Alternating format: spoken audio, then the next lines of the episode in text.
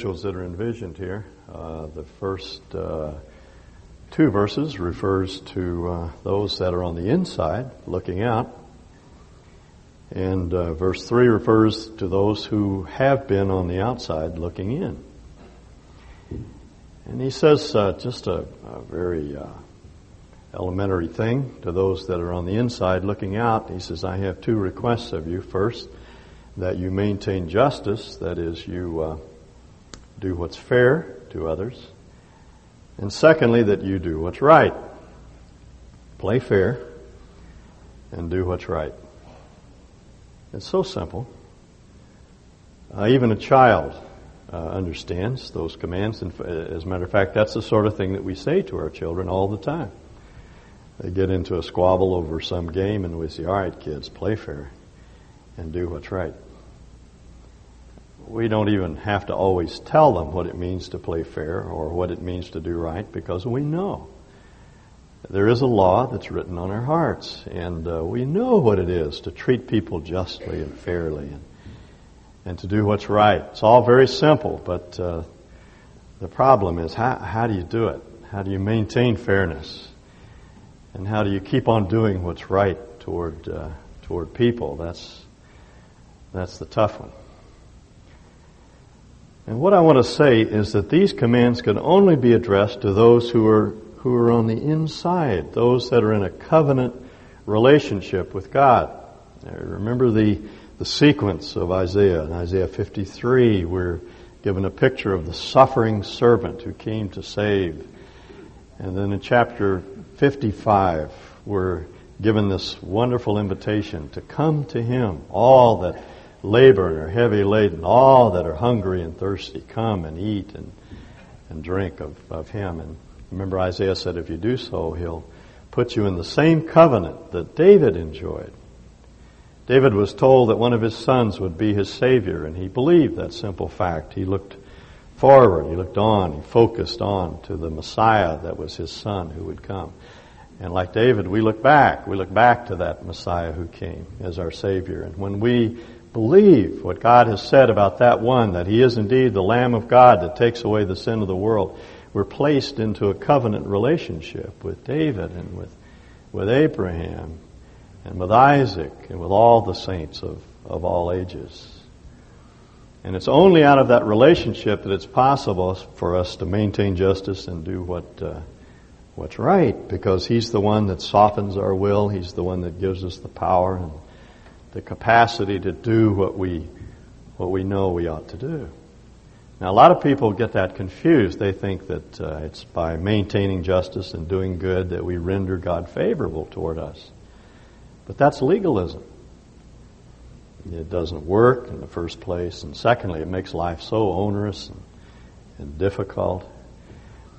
Uh, there's no way that we can please God by, by doing what's right. The, the, witness of the Old and New Testament is that the relationship comes first, and out of that relationship, becomes the fruit of our uh, uh, of righteousness. Uh, that's always the order. You go back to the law, Exodus 20, where the law is uh, is delineated for us, the Ten Commandments. And uh, people say, well, that's what we have to do. We have to keep the law. But they don't read chapter 19. chapter 19 is this wonderful eagle wing speech that that Moses made where he describes God as a mother eagle who swoops down under us and picks us up. He says, I've born, he says to Israel, I've borne you on my wings. Uh, as a mother eagle bears her young. And uh, he's describing his effort to be gracious toward Israel as she made her way down in, toward Sinai. And, and uh, you get this wonderful picture of enablement and, and compassion and love and strengthening. It's out of that relationship that the, that the Ten Commandments were given because it's only when we know God and it's only when we have Him dwelling within us, it's only when we have the, the Holy Spirit present in our lives that we're capable of, of maintaining uh, justice and, and doing what's right. We won't always uh, get it right, but as he puts it, my salvation is close at hand, and my righteousness will soon be revealed. He's referring here in this culture to the return from exile, what the Jews call the Aliyah, the going up, the going back up to Jerusalem. This was their salvation. Their, this was the manifestation of God's righteousness. But we, uh, we look forward to another going up. That's our being received into the Lord's presence. And as Paul puts it, that day is closer than when we first began.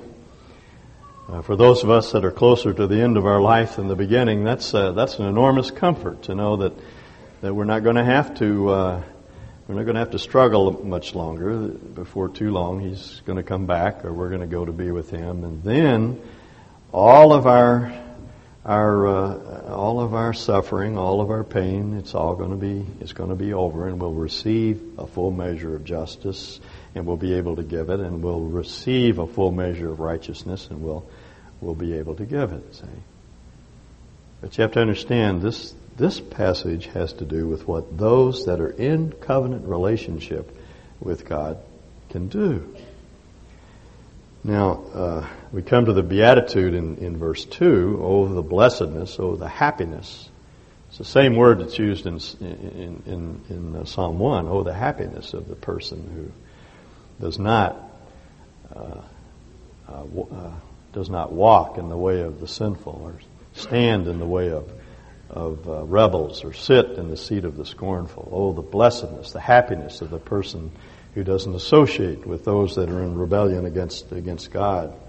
Oh, the happiness of the man who does this, the man who holds it fast, who keeps the Sabbath without desecrating it, and keeps his hand from doing any evil. And you say, aha, I knew that in the Old Testament there was, a, there was law embedded and, and expected. And so he finally got around to it. It's a matter of keeping the Sabbath. Even if you're in covenant relationship, you have to keep the, the uh, seventh day of the week and keep it sacred and holy and not work on that, on that day. But you have to understand that both in the Old Testament and the New Testament, the Sabbath law was a symbol of a greater reality. And men and women of faith in the Old Testament and and certainly in the New Testament where the revelation became much more clear. They understood the reality of that, uh, of that symbol. Now it's explained for us in, in the Old Testament, but, but often it's not clearly perceived. There's still people that, that feel that they have to keep the Sabbath in a separate way, in a special way, even though Paul, as Paul puts it in Colossians, every day is the same. You can worship on Tuesday morning or Thursday afternoon or Friday night. The day is unimportant. It's just important to, to have to have that uh, rest available to you in that time of, of worship. But uh, the Old Testament makes it clear that there is a greater reality found in that in that symbol. Now, turn back to Exodus 20, where the the Sabbath law is given. Verse 8. So this is a little excursus here in understanding the Old Testament. Remember the Sabbath day by keeping it holy. The first thing you notice is that uh, the Sabbath day was not anything new. It was uh, an occasion to be remembered. Uh, the Sabbath goes all the way back to creation. God created in six days, and on the seventh day he, he rested. He took a break. And evidently that idea was widely known, not just in Israel, but throughout the ancient world. In Babylonian calendars, for example, on the seventh day, there's a little red marker around it, the, last day of the week. Uh, scholars refer to it as a rubric. And uh, you find that in all their calendars. You say, well, obviously, you know, they operated off of a lunar calendar. And uh, you know, they had the same weeks that we have. Yeah, that's true, but why the seventh day? See, why was the seventh day special? Well, because embedded in their memory is this idea that the seventh day is indeed special. And even Abraham and uh, Enoch and the other people that walked with God in the Old Testament apparently had some understanding of what, what the Sabbath was, and they, and they made that a very special day. Remember the Sabbath day by keeping it holy. Holy just means special, unique. It's set apart. Sanctify it in that sense. Six days you shall labor and do all your work, but the seventh day is a Sabbath to the Lord your God. On it You shall not do any work, neither you, nor your son, or daughter, nor your manservant, or maidservant, nor your animals, nor the alien within your gates. For in six days the Lord made the heavens and the earth, the sea, and all that is in them. But he rested on the seventh day. Therefore the Lord enriched, he blessed the seventh, the Sabbath day, and he made it special. See? Now let me show you one other passage. Uh, keep turning uh, through Exodus to chapter 31. And he tells us uh, what, what this day signifies. It's, it's a special day, he says. Honor it, respect it, don't take it lightly. Verse 12, Exodus 31, the Lord said to Moses, Say to the Israelites, You must observe my Sabbaths. This will be a sign between me and you for the generations to come. Now, this is what it, it what it symbolizes. Follow his argument carefully. So you may know that I am the Lord who makes you holy.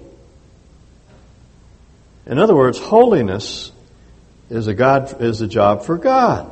See, we, we cannot make ourselves holy. The only way to be holy is to rest in God's work, in the work that He's done, in the cross, that wonderful forgiveness for the for the past and and uh, uh, freedom from guilt, but also what He's presently doing. He's at work both to will and to do of His good pleasure in us. See? He's teaching us what it means to be just. He's teaching us what it means to be right, uh, to be righteous, and to do what's what's right. He's at work in us, so we can rest. Now, you see, that was the whole point of the Sabbath. They were to, to knock off uh, work one day in the in the week and just relax and not do any work, and their animals weren't to work. And God was very serious about this command because it was very important to get this message across to us that God does not want us to work for our salvation or our sanctification. He wants us to rest in what He is doing. And so the way we keep our Sabbath special is uh, to uh, celebrate the Sabbath every day of the week, every week of the year, every year of our life. We get up in the morning and we say, This is a Sabbath. I can rest in what God is, has done. And uh, when you get to the book of Hebrews in the New Testament, we won't uh, look at that passage, but you may recall it from our studies. In chapter 4, there's a long involved argument about the, uh, the meaning of the Sabbath and the various Sabbaths that, that Israel experienced. And he says, this is the way he puts it. Those of you who have believed have entered into rest. So that's what uh, the Sabbath signifies. It doesn't make any difference what day you worship. You can worship any day of, of the week. Paul makes that very clear in the New Testament. The day is not important. It's a, it's a mindset. It's an attitude, you see, that every day is a Sabbath. Now let's go back to Isaiah 56. Oh, the happiness of the man who does this. Now in Hebrew, almost always, uh, th- that, that phrase almost always introduces what follows, not what came before. Blessed is the man who does this. What? The man who holds it fast. What? The Sabbath. See? Without desecrating it. Oh, the happiness of the man or woman or the boy or, or girl who understands that we no longer have to work for our salvation. We don't have to earn it. We don't have to pick up the tab. We don't even have to pick up the tip. God has done it all, you see. And our responsibility is to simply uh, enter into that rest, to choose the rest that He has provided for us. Now that's uh, what Isaiah has to say to those that are on the inside looking out.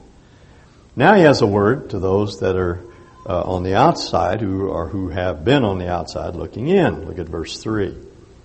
Let no foreigner, stranger is, is the word, who has joined himself to the Lord say, The Lord will surely exclude me from his people. Now again, in, in, in that time, Isaiah is thinking of the people that were in exile and and there were Gentiles, strangers to the covenants and promise that had aligned themselves with Israel's uh, God. They were uh, called God-fearers.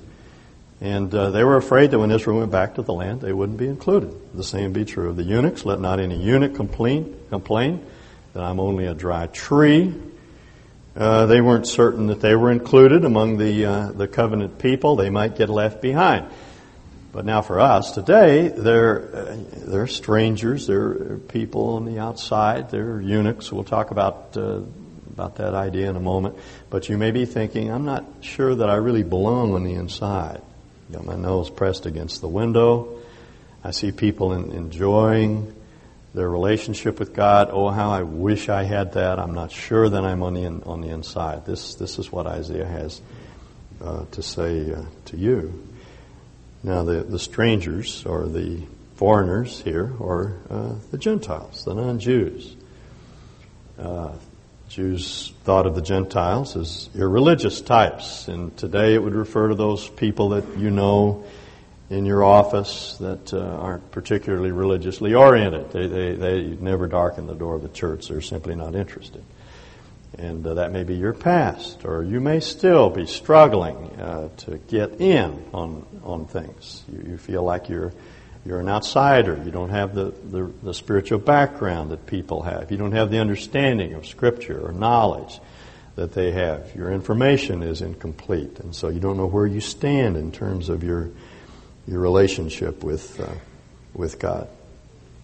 Now, we need to understand that Israel's work in the world was to announce the good news to people like that, people that were on the outside. You, have heard the little, uh, the little limerick, or the first line of the limerick, how odd of God to choose the Jews. Well, how odd of God to choose anybody. He could have chosen the Hottentots. He could have chosen Hungarians. He could have chosen anyone. See. He didn't choose the Jews because they were particularly uh, had a particular religious bent. Uh, it was just simply a choice. He chose one man, Abraham, and from him he made a great nation. And the reason he made that nation, as we've seen over and over again in Isaiah, is so they could be a light to the Gentiles. You see, to love those people out there, to gather those strangers in. As Isaiah puts it in Isaiah 16, weep for Moab. Moab was, they were uh, inveterate enemies of Israel, but Isaiah says, you ought to be weep, you ought to weep over those people. They're on the outside. Let's go get them. Let's bring them in. Let's, let's, uh, uh, let's get the good news to them, see. If you want an example of that, uh, Abraham was the archetypical Israelite. He was the first of the Israelites.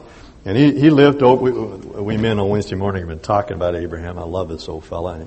Uh, he, he was over in Ur of the Chaldees. And, uh, you know, Abraham was, uh, he was a very powerful man.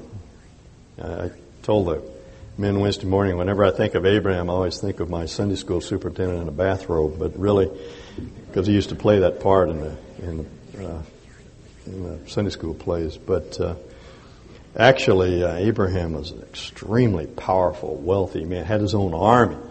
Took on Hammurabi of all people at one point in his life, and uh, he, he was he was really a very powerful man.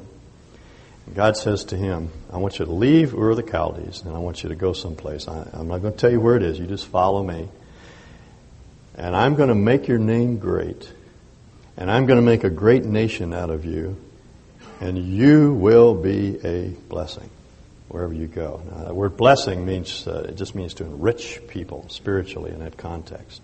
In other words, the only way to enrich people uh, spiritually is to bring them to God. That's what he's saying. You're going to go all over the, uh, the, this area that I'm to which I'm going to send you, and you're going to bring people to God. So Abraham packs up all of his gear and his wife, and they take off and they go up to Haran and they stay up there for a while till his father dies, and then they, Haran is up in modern day Lebanon, or actually right where Syria and Lebanon, Lebanon divide.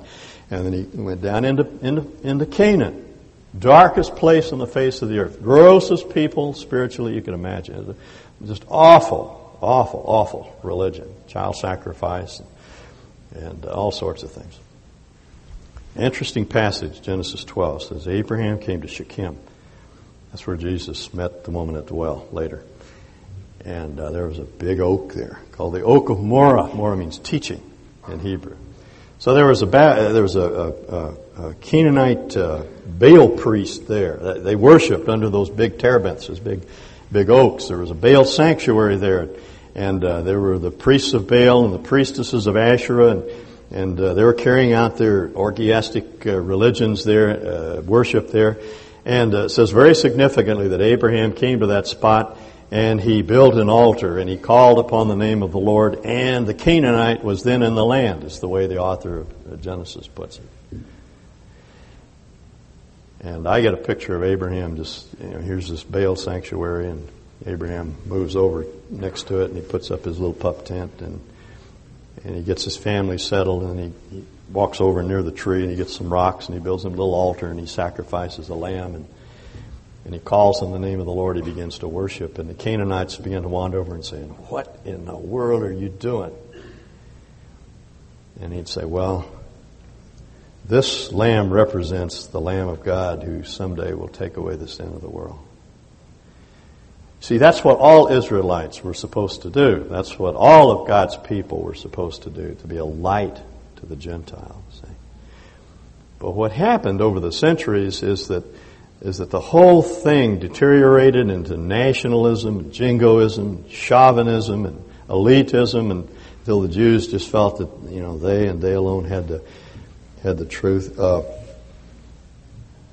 Isaac Watts uh, describes. Uh, the, the, people of God as a little garden walled around, chosen of God, private ground. That, that's the way they looked at, at their religion. We, we've got it. We're on the inside. And, and I'm sorry about you, but you, you, you don't have it.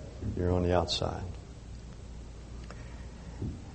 Now, uh, these, uh, these eunuchs that are described here, let not the eunuch complain, I'm only a dry tree, were people that bore the marks of pagan religion.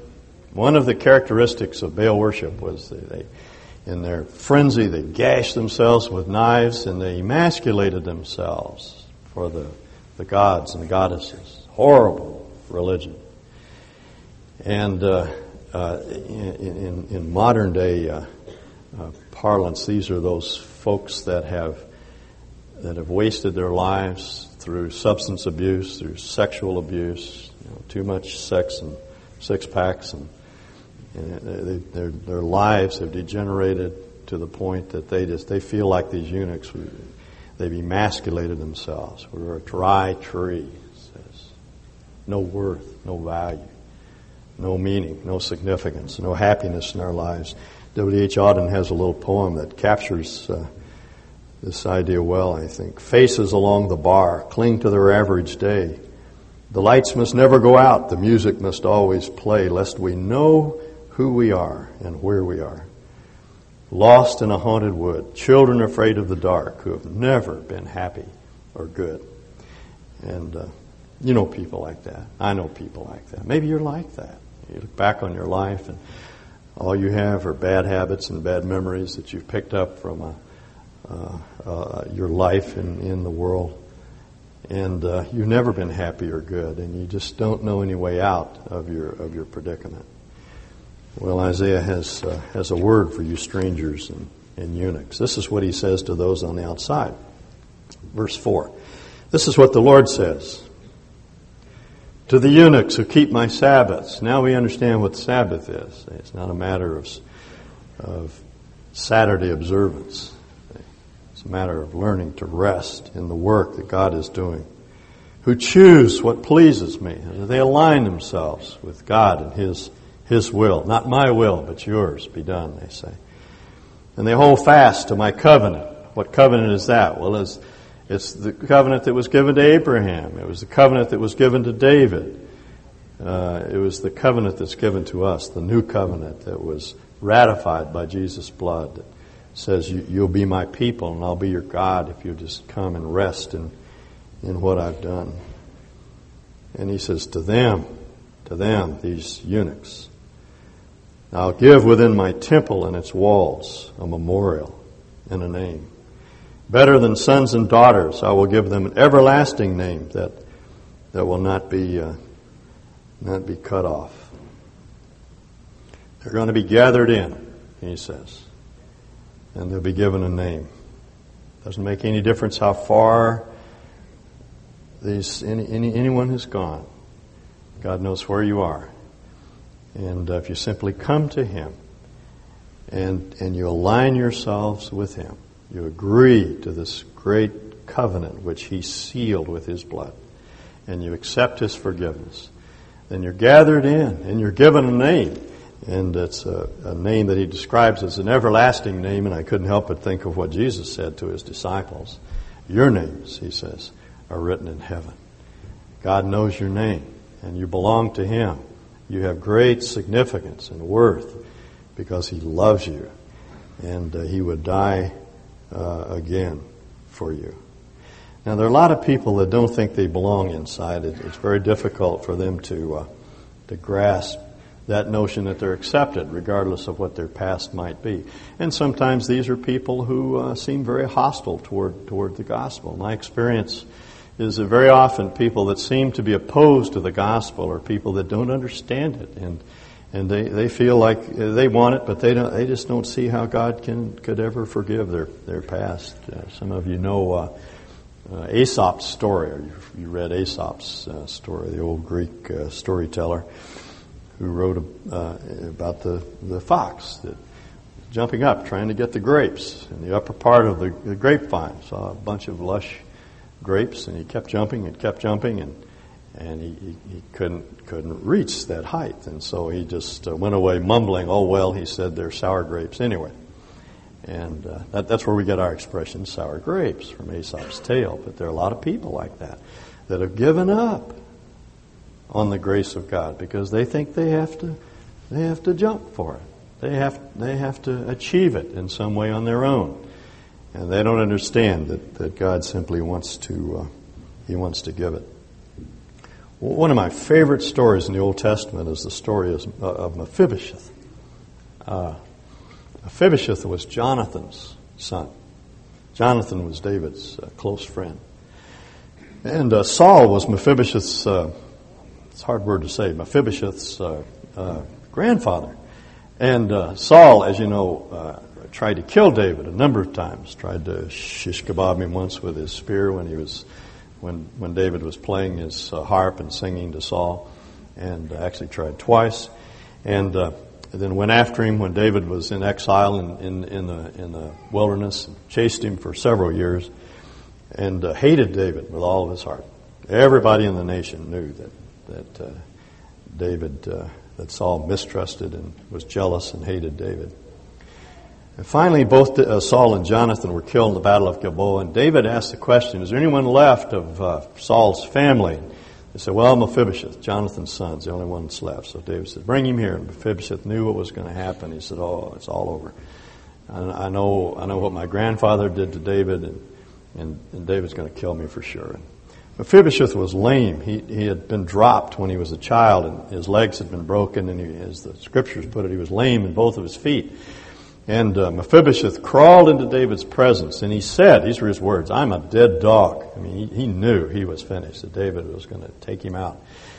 And uh, David looked at Mephibosheth, and he said uh, to Ziba, who was Saul's servant, all right, he says, you're in charge of all of Saul's uh, property. It now belongs to Mephibosheth. I want you to till his fields and take care of his crops and and you take care of his animals and so forth. Then he says to Mephibosheth, Mephibosheth, you're going to eat at my table for the rest of your life. I have a friend that, that preaches a sermon on that passage, and he entitles it, And the tablecloth covered his feet. I love that. You know, here's a man who, who was lame in both of his feet, and, and David just graciously took him in, covered up, covered up his, his uh, flaws and his failures and, and his past, and, and just loved him for who he was. And, and that's the way God does us. And that's hard to believe. It's hard to accept. But when you, you come to his table, his tablecloth covers covers your feet. See? Now, um, here's a word uh, for the foreigners. Verse 6 The foreigners who bind themselves to the Lord, that is by covenant again, to serve him and to love the name of the Lord and to worship him.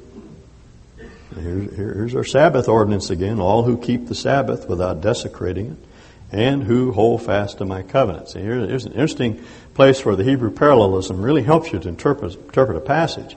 Because keeping the Sabbath is holding fast to the covenant. What's the covenant? Well, it's not Mosaic covenant, it's not the law. It's that promise that he made to Abraham. I'm going to bless the whole world through you, see. Uh, uh, when people believe what Abraham preached, and they come into covenant, with Abraham and with David and with everyone else in the Old Testament who had that, that sort of faith. And they rest in what God had, has done for them. These, he says, these I will bring to my holy mountain. They're not going to be excluded anymore. They're not going to be outsiders. And give them joy in my house of prayer. That's a reference to the temple. Their burnt offerings and sacrifices will be accepted on my, on my altar. When they bring uh, that little lamb, which for us is that Lamb of God that takes away the sin of the world, we, we bring that offering into the Lord and we say, this is our basis of acceptance. And he, and he says, that's right. That, that's acceptable on my, on my altar. Their burnt offerings and sacrifices will be accepted on my altar, for my house will be called a house of prayer for all nations. Jew, Gentile, insiders, outsiders. My house will be called a house of prayer for all people. The sovereign Lord declares, He who gathers the outcasts of Israel, that is, he's talking here about those that are on the inside, God's people, Israel, but I will gather still others to them. That's the foreigners, the strangers, the eunuchs, the Gentiles. Besides those already gathered, and uh, you know, your mind immediately goes to what Jesus said in John 10 about his sheep. He's talking about Israel. He says, My sheep hear my voice, and I know them, and they follow me, and I give unto them eternal life, and they will never perish. I have other sheep, he says, who are not of this fold. I must go seek them, he said. That's us. We Gentiles got in on this, this tremendous arrangement for living that, that, that God made. And, and we continue to get, on, get in on it by faith, not by keeping the law, but by resting in what God has, has already done. Uh, let me read something from the book of Ephesians. Uh, you may turn to it if you'd like. It's chapter 2. I don't know how I could prevent you from turning to it. Anyway. Verse 11. Remember that formerly you were Gentiles by birth and called uncircumcised. This is verse 11.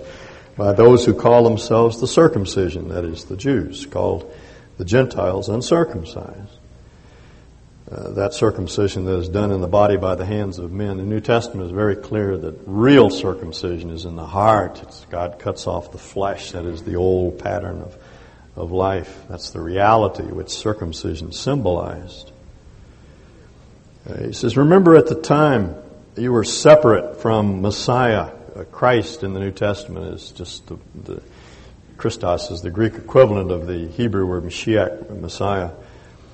Remember that at time you were separate from Messiah, excluded from citizenship in Israel, and foreigners in the covenants of, of the promise, without hope and without God in the world. But now in Christ Jesus, you who once were far away have been brought near through the blood of Christ. The blood of Christ is the instrument that brought us near. So it doesn't make a difference how far out we are on the basis of the blood of Christ, we're brought in.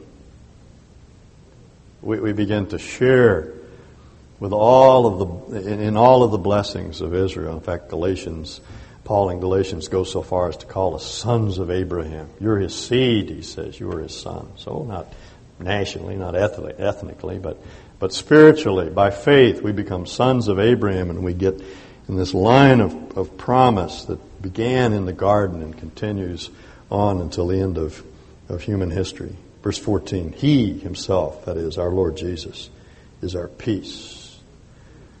He has made the two, that is, Jew and Gentile, one, and has destroyed the barrier, the dividing wall of hostility, by abolishing in his flesh the law with its commands and regulations. His purpose was to create in himself one new man out of the two, thus making peace, and in this one body to reconcile both of them to God through the cross by which he put to death their hostility. He came and, he came and preached peace to you who were far away and peace to those who were near. Incidentally, that's a quotation from Isaiah 57, the very next uh, chapter, where he expands on this idea of, of the Gentiles being brought in.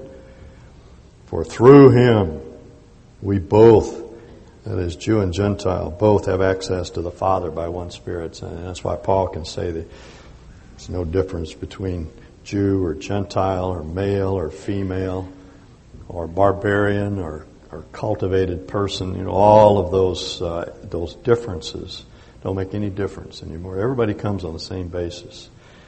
They come and, and they rest. They find rest. You know, I read this this last week, and and uh, this this idea of uh, bringing us into my holy mountain and, and and giving us joy in His house of prayer, and then His statement, "My my house will be called a house of prayer for all nations," and and for the first time, an event in the New Testament made made sense to me. I don't know why it takes so long sometimes for me, but the coin dropped and I realized what was going on in Matthew 21 when Jesus cleansed the temple. What, this is what happened. I, I realized there was a quotation in the New Testament. So I went to that passage in Matthew 21 where Jesus quotes that verse. My house will be a house of prayer for all nations, he says. And suddenly the, the coin dropped. Now, you remember what happened? It was the Passover. So just take a moment and we're done. It was the Passover. Uh, millions, I mean, literally millions of people gathered in Jerusalem, pilgrims from all over the Roman world. Uh, uh, they know that something like a quarter of a million lambs were sacrificed during that time. So, given the fact that usually uh, you could assume one lamb for ten people, it must have been two and a half million people gathered in, in Jerusalem. That's a lot of people, twice two and a half times really the uh, population of, uh, of Idaho. And uh, they're all gathered in, in Jerusalem for this great festival, spread all over the place. I mean, miles and miles and miles of tents and people. And Jesus comes to Jerusalem. You know, this, is his, this is his moment. This is his hour. Jews from all over the world are gathered.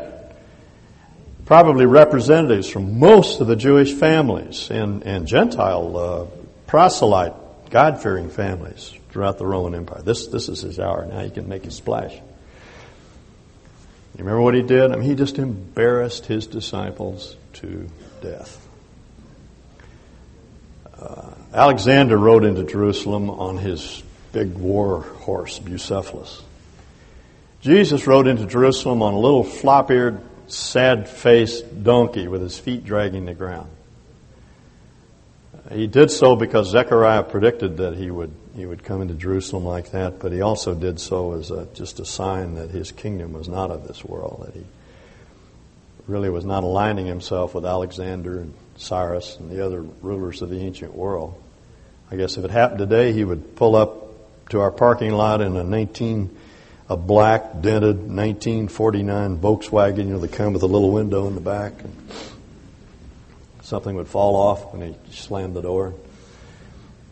And uh, it just, you know, his disciples thought, you know, this is your moment. Why didn't you do something? Or, you know, we call it the triumphal entry. It's uh, wonderful irony in those in that in that title.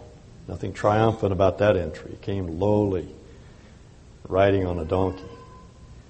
And he walks into the temple. Now you have to understand what the temple was like in that day. It was one of the architectural wonders of the world. Herod had had embellished the temple in order to appease the Jews, and it was a, just a marvelous complex of buildings, and courts, and walls, and uh, there's a big wall on the outside. And that was the wall. That was the court of the Gentiles. The Gentiles had to stay oh, a couple of hundred feet away from the temple. And a big wall. They couldn't even see over it. They could see the top of the temple, but there was a wall between them and the rest of the worshiping community. Inside the inner community, the, the clergy had access to the temple. The Jewish men were able to gather in the next court. Jewish women had to gather in the outer court. By the way, uh, some uh, BSU student or other student here, would be interesting uh, paper to write sometime on class consciousness in Israel during Jesus' day and use the temple as an example. It's a wonderful example of how they looked at the rest of the world. What really matters is the clergy. And uh, the next group are men, and then the women are way out on the perimeter, and then the Gentiles are way on the other side of the wall. By the way, I think that's what Paul had in mind when he when he used the, the symbol of walls in Ephesians 2, because the wall, the temple was still standing. in Paul's day. It would have stood until 70 AD when Titus tore it down. But uh, when Paul said God tore down the walls, they would understand what he's talking about. Because if you were a Gentile, you couldn't see anything going. You could see the smoke coming up from the from the offerings, but you couldn't see inside. You were on the outside looking in. See. Incidentally, when Titus did tear it down, God made his point very clearly that the walls no longer exist. And uh, that, that was the structure. Well, anyway, the, the, the money changers and the people that sold doves were out in the court of the Gentiles. And here's what happened. When the Gentiles came, they had to pay a temple tax of a half shekel. And the authorities, the clergy in there, would not accept any other money except, except the temple half shekel, which was a high grade silver coin. So they had to exchange their money for that shekel, and they charged exorbitant exchange rates, like three for one. When they went to buy doves, they normally they brought doves. Particularly poor people would bring doves from their own home, but uh, the priest would expect them. And by the way, you, uh, people, uh, rabbis and others living during this day have documented the fact this is the truth. They'd look at these doves and they would disqualify them almost universally because they wanted to sell their doves. So they'd have to let their doves go. And uh, uh, good for the doves, bad for the worshiper because then the worshiper would have to pay three or four times the normal price of a dove. And what they were doing was ripping people off in the temple, Gentiles. And that's what made Jesus so mad. That's what infuriated him. That's the other side of Jesus. You know, you know the children's song, Gentle, Little Jesus, Gentle, Mild. Boy, that, that was a day when he was anything but gentle and mild. He made a, a whip out of rawhide, and he went through that place tipping over tables, laying the lash on people. You know, he was infuriated. And then he said to them, and, and this is the quote from Isaiah. He says, God intended this place to be a house of prayer for all nations. And you've made it into a den of thieves. And, and then we're told, uh, I think it's Mark that tells us that he stopped them from carrying anything through the temple. In other words, he shut the worship down. He shut it down. And then we're told that, uh, that the lame and the blind and others began to gather around him, and he healed them. So he transformed that place into a, house of prayer for all, all nations. Now, that, you see, that, that gives you some idea of of the righteous wrath of God. It infuriates him when people cannot find their way to the love of God. And uh, he's outraged whenever we, uh, we keep people away from the love of God. You know, I would not want to be in your shoes if you're turning your children off to the Lord Jesus. If you're telling them that He's not the Savior, Oh, I shudder to think of what that would be like. We all make inadvertent mistakes. You know, we don't always manifest the character of Christ in our homes. I'm not talking about that. But deliberate efforts to turn children away from the love of God is, is serious, serious sin. I would not want to, to be in your shoes when you stand before God. Uh, our Lord was, was outraged by what they were doing. We should be when people are, are kept away from the love of God.